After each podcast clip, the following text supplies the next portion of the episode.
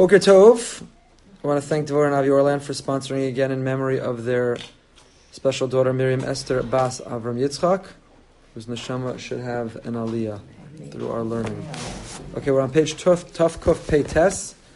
We're still in Ale Shor Chelik Beis, Rav Shlomo Wolbe, the great mashgiach of Yerushalayim, second volume of his magnum opus of his Ale Shor, and we've been going through his Tefillah Ubitachon.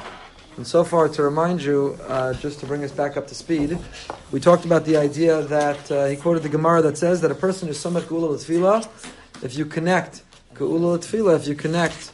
Uh, tell you which page. Tuf kuf peites. That if you connect uh, geula, if you connect Hashem's exodus, that He took us out of Egypt with the uh, prayer that we're about to offer, then a person has to go to Olam Haba. We talked about why should that be? What's the connection between the two? Rabbeinu Yonah. Again, we talked about this at length. I don't want to review the whole thing. But the major thesis that he's offered so far is that tefillah is the binyan of Amunah and Bitachon. That prayer is the gym for Amunah and Bitachon. That's where we work out the Amunah and Bitachon muscles. That when we take those three steps forward and we stand before Hashem and we say whatever it is that we need, we want, we're protesting, we're objecting to, we're grateful for, whatever form of prayer, of which there's no one form, depending on the day, depending on the moment of the day. You might be thanking Hashem for something, you might be protesting against Hashem for something, or you might be asking Hashem for help with something, or you might be just crying to Hashem for something. Each tefillah, each moment is radically different from the next. But what they have in common is that we're connecting with Hashem. And last week we talked about not just going through the motions. You don't put a check as if really I'm in charge, I'm in control, I do everything. And among the many things I do to take initiative, check, I went through the siddur, I said the words, check. Then really we're davening to ourselves. We think we're in charge. But really davening is an exercise in humility and it's an exercise in emuna that I'm putting my faith and trust in Hashem that is entirely up to. It's entirely up to Him. So I have us on page, uh, page Tuf Kuf Peites, Os Gimel. You may not have us there, but that's where I'm starting anyway. So that's where I have us. Yesh l'dayik b'diver Rabbeinu Yonah. Ki mitzara tefillah. I'm sorry, I have us up to Dalad. Dalad. Dalad. You're all, you're all so passive and obedient. Nobody corrected me. Okay, Dalad. I see I can say anything I want here. Okay, Dalad. Almost. Lama ben olam haba. So why is it going back to the Gemara in Brachos Daf Dalid? Why is it that somebody who finishes Gaal Yisrael and they have no interruption and they immediately in succession go right into Hashem Sfasai Tiftach, right into their Amida, then they are guaranteed Olam Haba. They have a portion of the world to come. Why? Ikar hayira ve'amuna. Shein shtei hamalos ha'ikarios. Because bitachon, trust in Hashem, is the core of yira, of awe, and of emuna, of faith. Now, he's using a lot of terms there, and seemingly interchangeably. We've tried to, over the last several years, in this class, define these terms a little bit.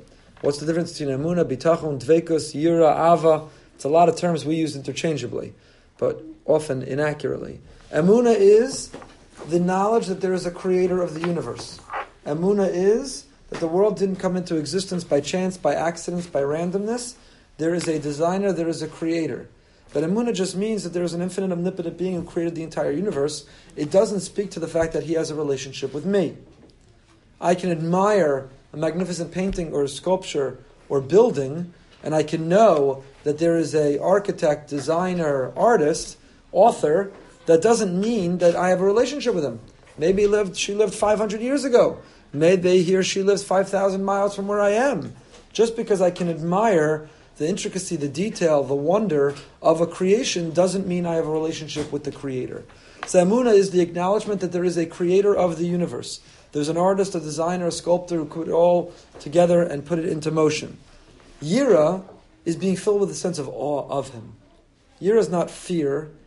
Again, we've talked about there's Yiras HaOnesh and Yiras HaRomamus. Yiras HaOnesh is if I do the wrong thing, lightning's going to strike. I have to do the right thing because if I do the wrong thing, I'm going to be punished. Yiras haromamus is a higher level. It's awe. I'm so in awe, I would never want to disappoint. Think about it with our children. With our children, they could have yiras onesh. I better go to sleep because if I'm caught, then I'm still awake. They're going to take away my iPad for a week. So yiras onesh. I don't want to be punished by losing my device, so I'm obedient. I do what you ask because otherwise I fear I'll be punished. There's also yiras haromamus. A child could say, I have such awe of my parents, I would never want to disappoint them.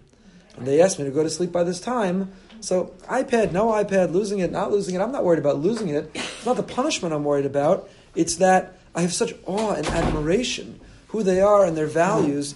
I have such love and awe, I would never want to disappoint them. So we know as parents what we want from our children. We'd much rather Yiras Aromos than Yiras Onesh. I think there's a stage of life, maturity to that. Right? When they're younger, there's a lot of Yiras Onesh. When they're older, you have a lot less onish. I mean, as long as they're on your payroll, you still have the onish component. But once they're off your payroll and they're a mature adult and they're somewhat independent, then they no longer have the yiras onish. They're not living in fear that you're going to punish them. But you hope that by that stage of, their, stage of their life, they have enough maturity to look at you and your life with awe and admiration and do things because they don't want to disappoint you. So yira of Hashem is not just fear. Uh, lightning's going to strike. If I don't make this bracha, then my stocks aren't going to go up. And if I don't this, then that. It's not this fear correlation. It's an awe. I'm in awe. That's real yira is awe. So the so Rav Wolbe says at the combination, at the at the cross section of emuna and yira, the knowledge that there's a creator and omnipotent being who put the whole world together, and yira, I have awe, admiration of him, is bitachon. I put my trust and faith in him.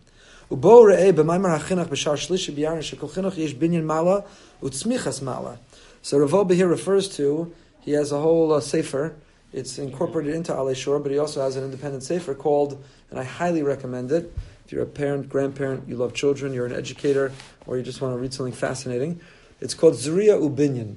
It's called Planting and Building. They published it in Hebrew and in English. Zuriya Ubinyan, Planting and Building.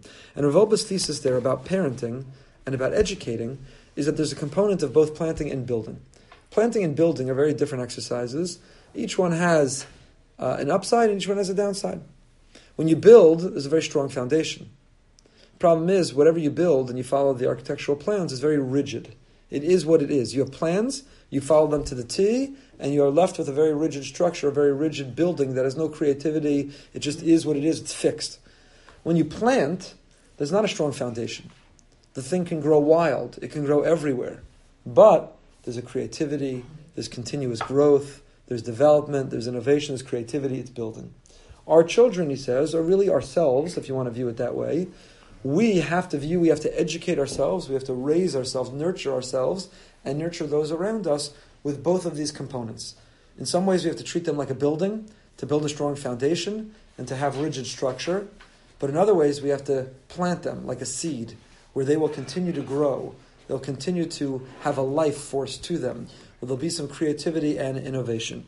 Yish binyan utzmichas mala. Sometimes the, the asset, sometimes the greater character trait is a binyan. Sometimes with our children we need structure, we need boundaries, we need borders, we need rigidity. And other times you need zuriya. You have to plant an idea within them, plant values within them, and then say, go grow, go run, go grow, go explore, go, go develop. So he says the core of Yira, of awe, is binyan. Awe has to have a foundation, awe has to have structure. And the core of Emuna is Tzmicha. One grows, one evolves, one flourishes in their, one blossoms in their Emuna.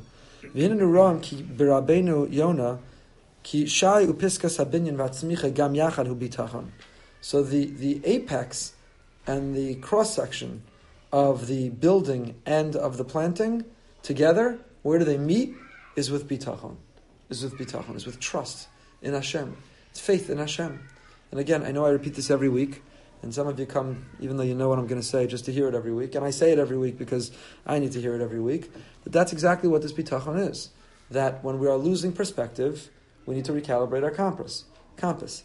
When we start to think that the insignificant things are important, or we start to forget what matters, we start to be filled with anxiety, worry, fear, doubt. When we start to have jealousy, envy, anger. When we start to have all these negative attributes which just eat and corrode our core and cause us to sabotage our own success, we have to be brought back to emuna and bitachon. That the core of a healthy life and living is bitachon, is to realize what am I anxious for? It'll be what it meant to, what it's meant to be. I should work hard to control the things I can control, and once I've done what I can, the best I can do, it's up to Hashem. What's going to be the weather this Sunday? There going to be thunderstorms. Where going to people drive? The traffic? What's going to? I don't know. I, I can't. I know one thing. I can't control the weather. I can't. Nobody in history has been able to, and the Gemara tells us that nobody will be able to. There's three keys that HaKadosh Baruch Hu kept for himself. Chazal tells us Hashem gave a massive keychain, like a Hatzalah type of keychain, to the to the Jewish people, to the world. He said, "Here's my world. Here are the keys. Go conquer it. You can study uh, space, study biology, chemistry, physics. Go conquer my world. Manipulate it, study it, control it, do it." But there's three keys Hashem says I'm holding on to. Number one, the key of rain, the weather. And isn't it amazing? I always find it fascinating, particularly when chas v'shalom, a hurricane is forming, and the weather people look foolish as they're trying to create a cone and predict a path, and they're doing the best they can. And we, we, have, we have satellites in outer space, gazillion miles away, that on my phone can tell me if there's traffic around the corner and if there's a policeman down the street. But they can't tell me whether this massive hurricane is going to hit here, or go out to sea, or hit New York. Because we can't control the weather. We can't, you know, explode a bomb in space and redirect the hurricane. We can't control the weather. Hashem says one of the keys I held on to. And the second key is, sadly, some know this, is fertility and conception. And we know that we have amazing advancement. We have doctors and laboratories where we mix ingredients, and we've made incredible progress to help people realize their dream of parenthood. But in the end of the day, Hashem holds the key. My neighbor, our own member, Dr. Matilsky, who runs a fertility laboratory, in the in the waiting room of their office, they have picture albums filled with babies who were conceived in the back in the laboratory, in the in the petri dishes. And but if you talk to Dr. Matilsky, he'll say, "Yeah, every day we make progress on how to mix the ingredients." But he says whether they turn into a healthy, viable, beautiful child, there's no doubt, there's no, no nobody can predict that. Nobody can control that. He says sometimes we have five healthy, amazing embryos pre-embryos, zygotes, and we implant them in a woman, and we expect there's going to be triplets and unbelievable, and none of them take. And other times, a couple goes through tens of thousands of dollars of the treatments and the medicines and the shots, and they produce one terrible-looking embryo that's barely holding on, that looks like it has no shot. But what are you going to do? You spent all the money, you spent all the time, you went through all the pain, so you implant it. Nine months later, a beautiful, healthy baby is born. And he said, the difference between the first and the case, second case, it's not up to me. Not that he's an incredible person, so he has the humility and the faith to see Hashem in his lab. Others think it's all them. They don't see the failure as I'm not in control. They just see the ones that are born and look at me. I I'm so good at mixing the ingredients. So the second key Hashem says is fertility. And The third key is the resurrection of the dead. We miss people. We so badly wish we could bring them back to life, and we don't have that capacity. Hashem has held on to that key, and please God, soon we'll merit to see Him turn the lock. We'll merit to see Him use the key. So Hashem gave us the keys to His universe, but He held on to three keys. Why did I get onto this? Because the weather. Oh, one of the keys. one of the keys that He holds on to is the weather. So Let's say, for example, just theoretically, you have a major event coming up and you're worried about the weather. You're worried about the weather. So you could either like be up all night and be nervous all day and make your husband, I mean, someone around you crazy about, about the weather. That's what she gets for not coming today. Or make you crazy about the weather. Or you could realize, like, I can't, what do you want me to do? We can stay up all night, every night until the big event. There's, there's nothing we can do. Nothing you can do about the weather. Just reassure her. Again, you can say, will there be a spot for umbrellas? Okay, there'll be a spot for umbrellas. Shame. Good. Rain so, is a bracha. so what? It's siman bracha. That's why I, that was exactly what I said. Siman bracha. Siman bracha. The point is, the point is, it's it's an example, and we all have these examples in our lives. We all have these examples in our lives that we have anxiety. What's going to be with the weather? What's going to be with the traffic? What's going to be with the flight? What's going to be with that person? What's going to be with my health? What's going to be with the return report? What's what's going to be? What's going to be? What's going to be? So there's two types of anxiety. There's the healthy anxiety that you channel into being more productive, more efficient, more driven, having greater ambition and aspiration. That's a productive anxiety. And there is destructive anxiety, which is the Jewish kind, which is just where you worry for no reason about things you can't control, and the worry has no impact on the outcome other than destroying your health. So you're so worried about your health and what's going to be at the doctor. Now, not, i don't mean to minimize because this is not easy. A person's waiting to get a report, chas v'shalom, I don't mean to minimize. That is, that is torture. It's hell on earth. I don't mean to minimize. But that's our mission, is to take a few deep breaths and to return to our emuna bitachon, to flex those muscles that we've been working out in the gym. Right? So again, it comes back to what Rav was saying.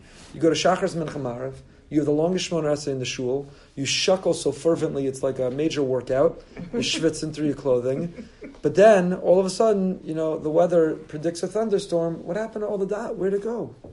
So the answer is that you got to work out the emunah bitachon muscle so that in between the davening experiences, when you confront the things that make you anxious or filled with doubt or worry or uncertainty or anger or envy or jealousy, or impatience or whatever the quality, you can take that deep breath and say, oh yeah, you know, I remember during Shachris when I was telling Hashem how I trust Him entirely.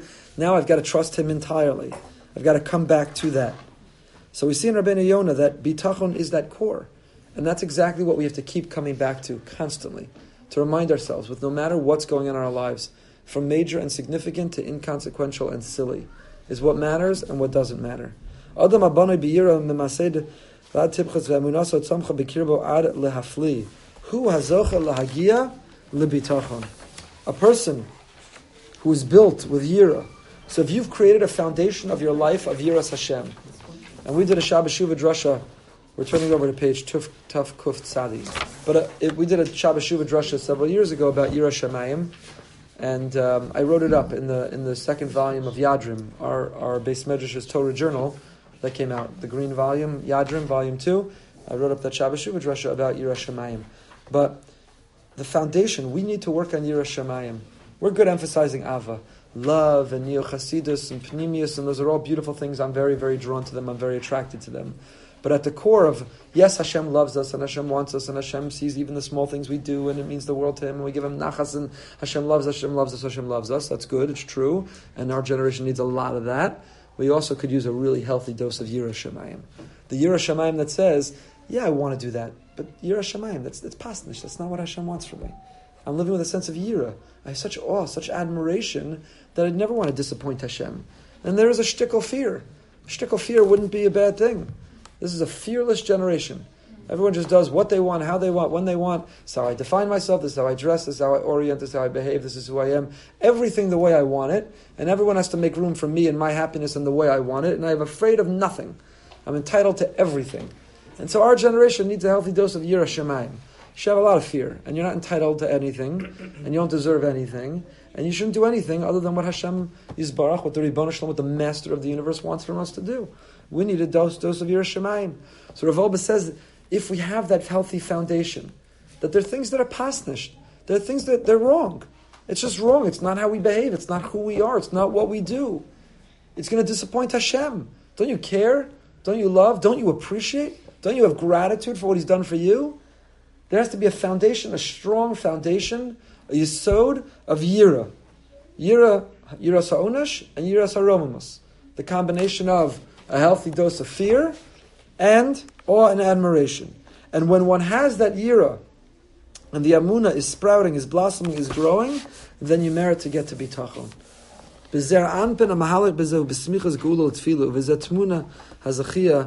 la'olam haba. So he says, and where is that expressed? It's in the combination or the continuation from geula to tefillah. If geula gives you a healthy dose of yira and amuna, why do we have amuna? We left Mitzrayim and why did Hashem do everything He did in, in Mitzrayim? Vayaminu b'Hashem uva Moshe Avdo. We say it in davening every morning. Why did Hashem create such pomp and circumstance?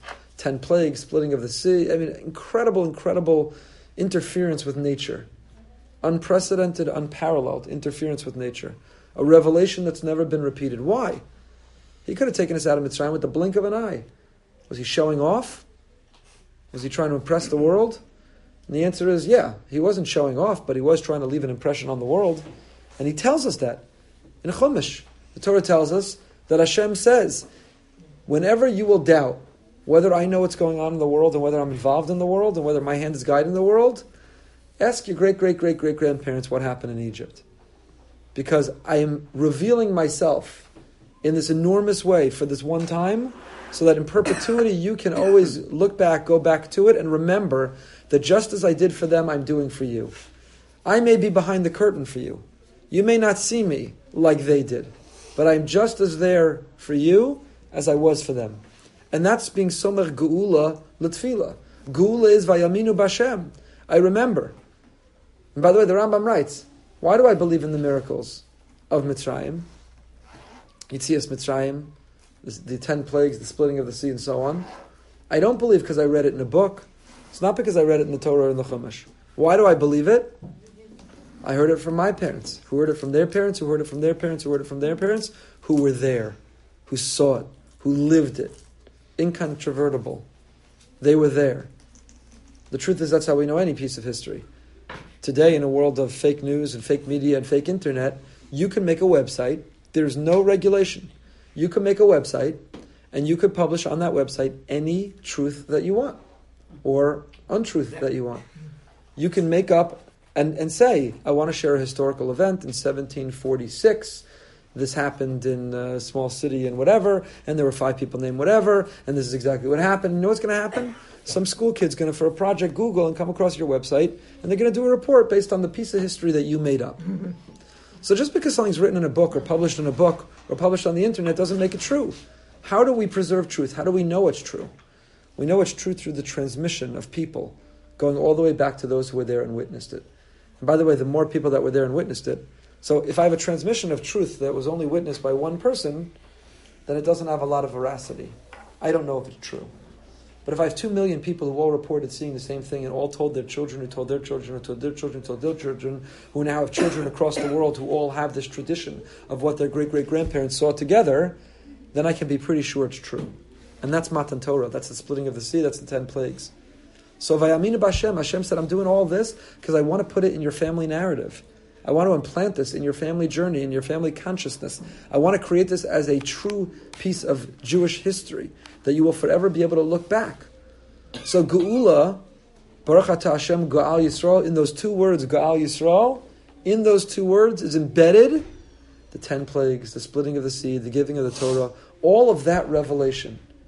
So when I say the two words Gaal Yisrael, I'm tapping into the Amuna of wow. Hashem didn't just create the universe. He's not just the designer and the programmer. He's intimately involved in the universe. He's guiding the universe. And now that I know that and acknowledge that and feel that in my bones and my kishkas, now, now that I said Geula, I can be Somech Tefillah. Hashem Sfasai Tiftach.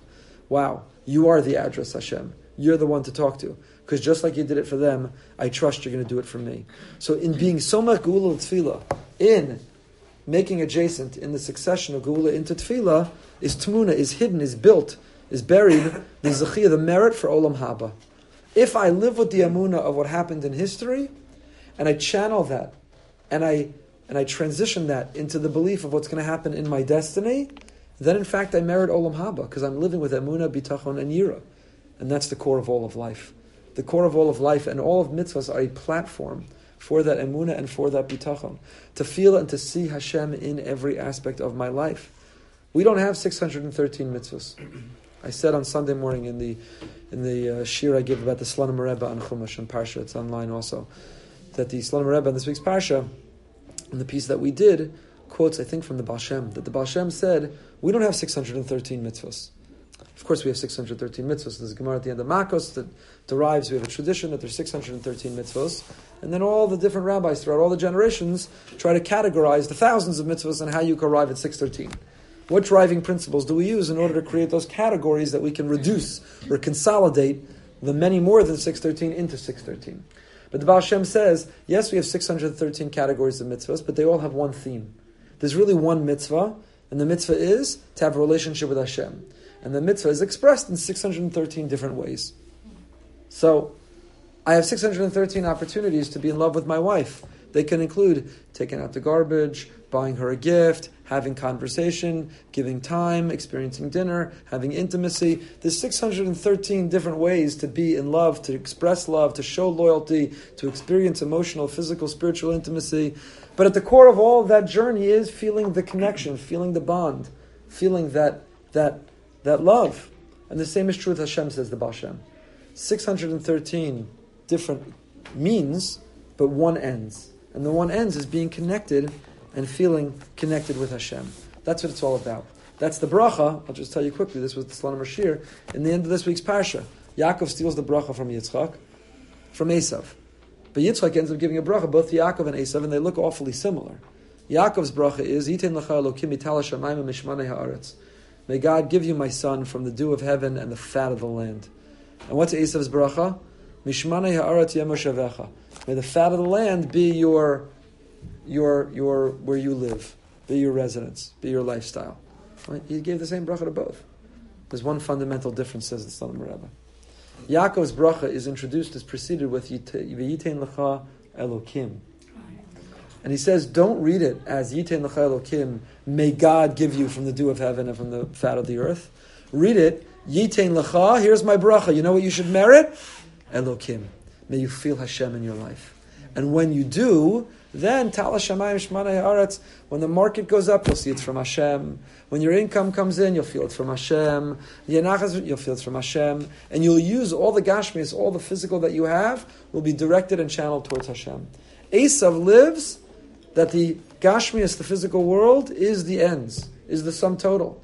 Esav is defined as an Ish Sadeh.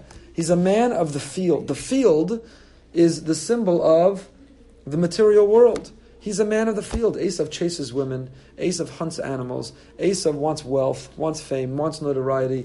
What you see is what you get. Esav is asui. What you see is what you get. Superficial, the physical world. That's all Esav is. That's all Esav cares about. That's all Esav believes in. Yaakov, what happens? He's in he's in Yoshev Ohalim. He's in Ishtam. He's not an Ish Sadeh. He's not a man of the field. He's in Ishtam. He's a man of the spiritual world. He's a man of the soul. He's a man of Ruchnias. But what happens at the end of the parsha? Rabbi Soloveitchik points out. Rivka tells ya- Yaakov, he's, he's, she sends him where? To the field. Why does he have to go make a barbecue for his father before he can steal the bracha? Yitzchak can't give a bracha without a barbecue, without a good piece of flesh. What, what, what's going on there? And there's a lot of answers. But Rabbi Soloveitchik's interpretation is that Rivka is showing there's nothing wrong with the sadeh. The field has a purpose, but the field is the ishtam. We should be, we our, our, definition, our core character should be like Yaakov. Should be spiritual people who use the physical universe to advance our spiritual agenda. So Yaakov, go to the sada, prepare from the sada, disguise yourself from the sada before you appear before Yitzchak. But you're using the sada, you're using the gashmias as a platform for the ruchnias. Esav saw the gashmias as the sum total, as the ends she was teaching Yaakov use the Gashmis, use the physical material world as a means towards the spiritual. So again, that's our mission in this world: is to see Hashem in everything, to feel Hashem in everything. And when we do, when we're somach geula l'tfila, when we keep remembering, you remember I was so nervous, remember I was so worried, and it worked out. The thing worked out. Everything always works out. It works out. And even when it doesn't, that's also what's meant to be, and it worked out. And it worked out. People have gone through horrific, unimaginable, painful things, and they find the capacity. That doesn't mean that worked out. It is forever a hole in their heart. It's not worked out, but yet, with one foot in front of the other, there's yet a life to live. So, even if one fears, there's actually an entire philosophy about this. I listened to a podcast. I meant to speak about it or write about it or look into it.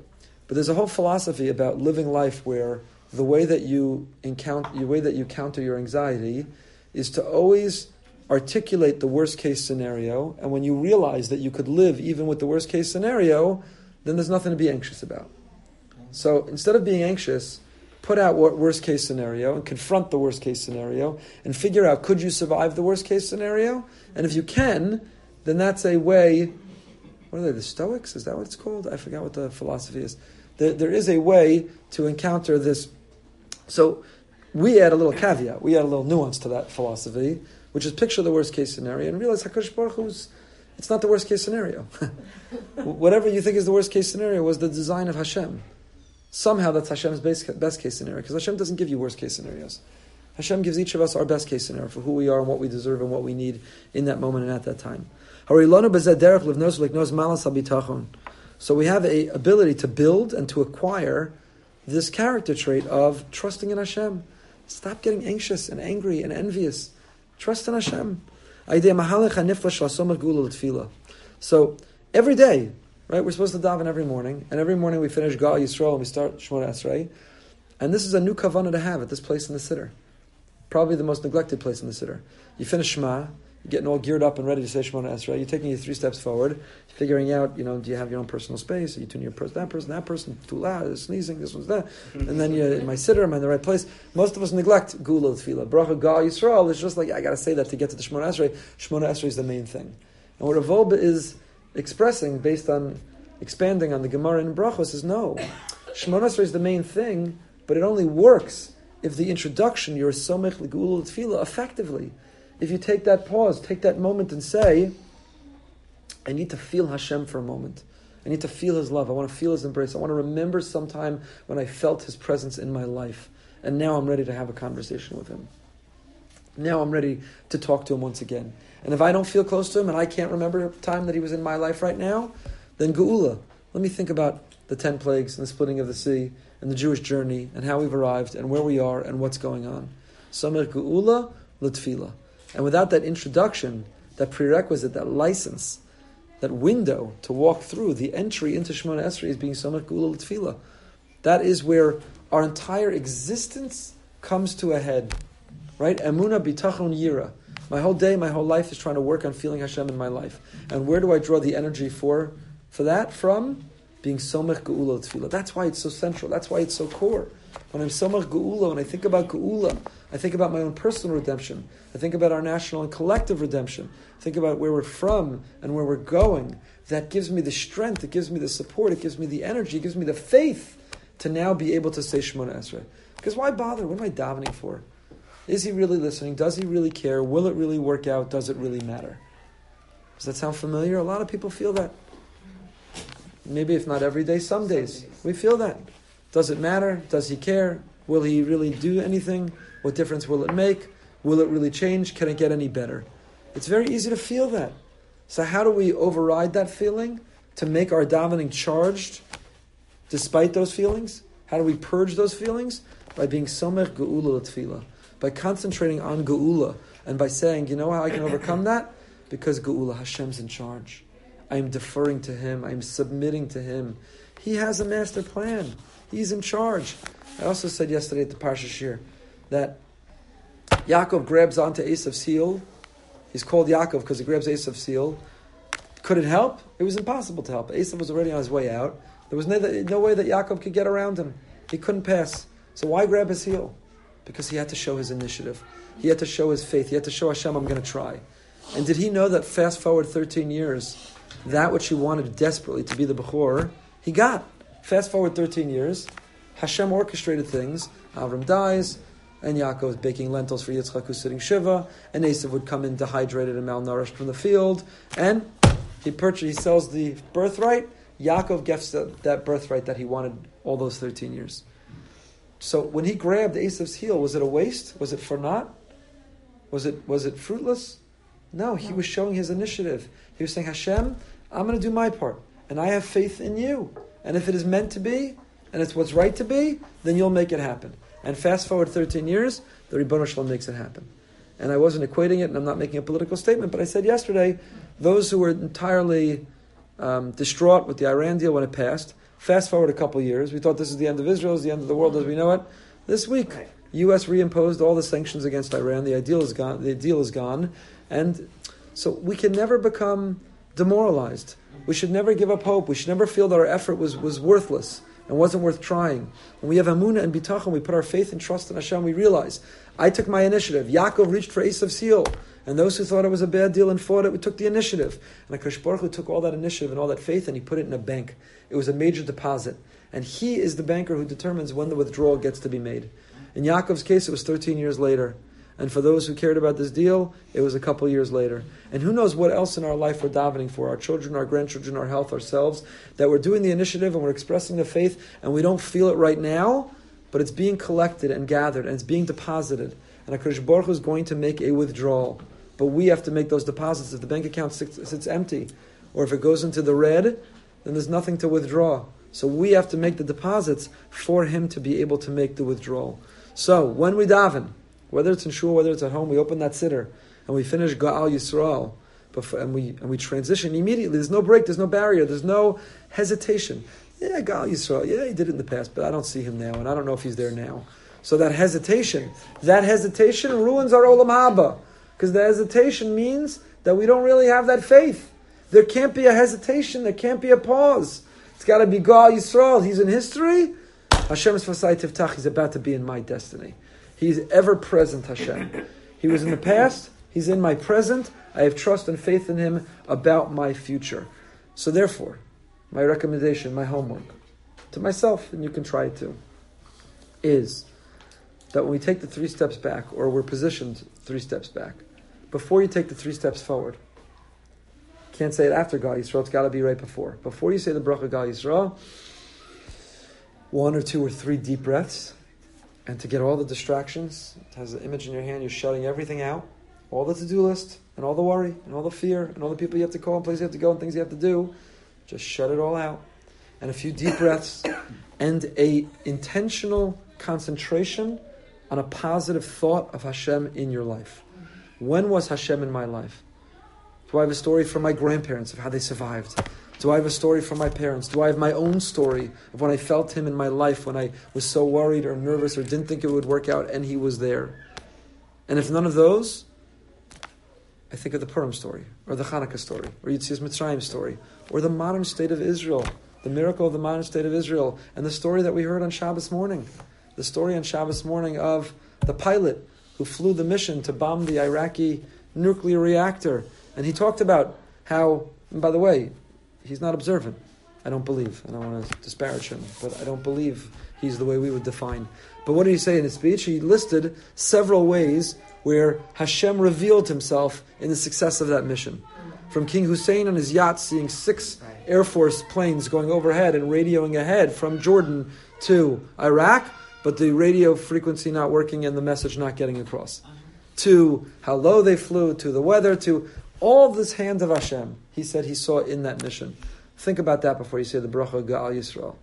Think about the miracles in our own lives, the miracles in our collective national lives. Take the three deep, breath, deep, deep breaths, and only then, three steps forward, Ga'al Yisrael, right into Hashem's Sfasai Tiftach, that I'm not worried. And these aren't just words, and it's not just a checklist. What I'm saying to you, Hashem, I believe you're going to come through.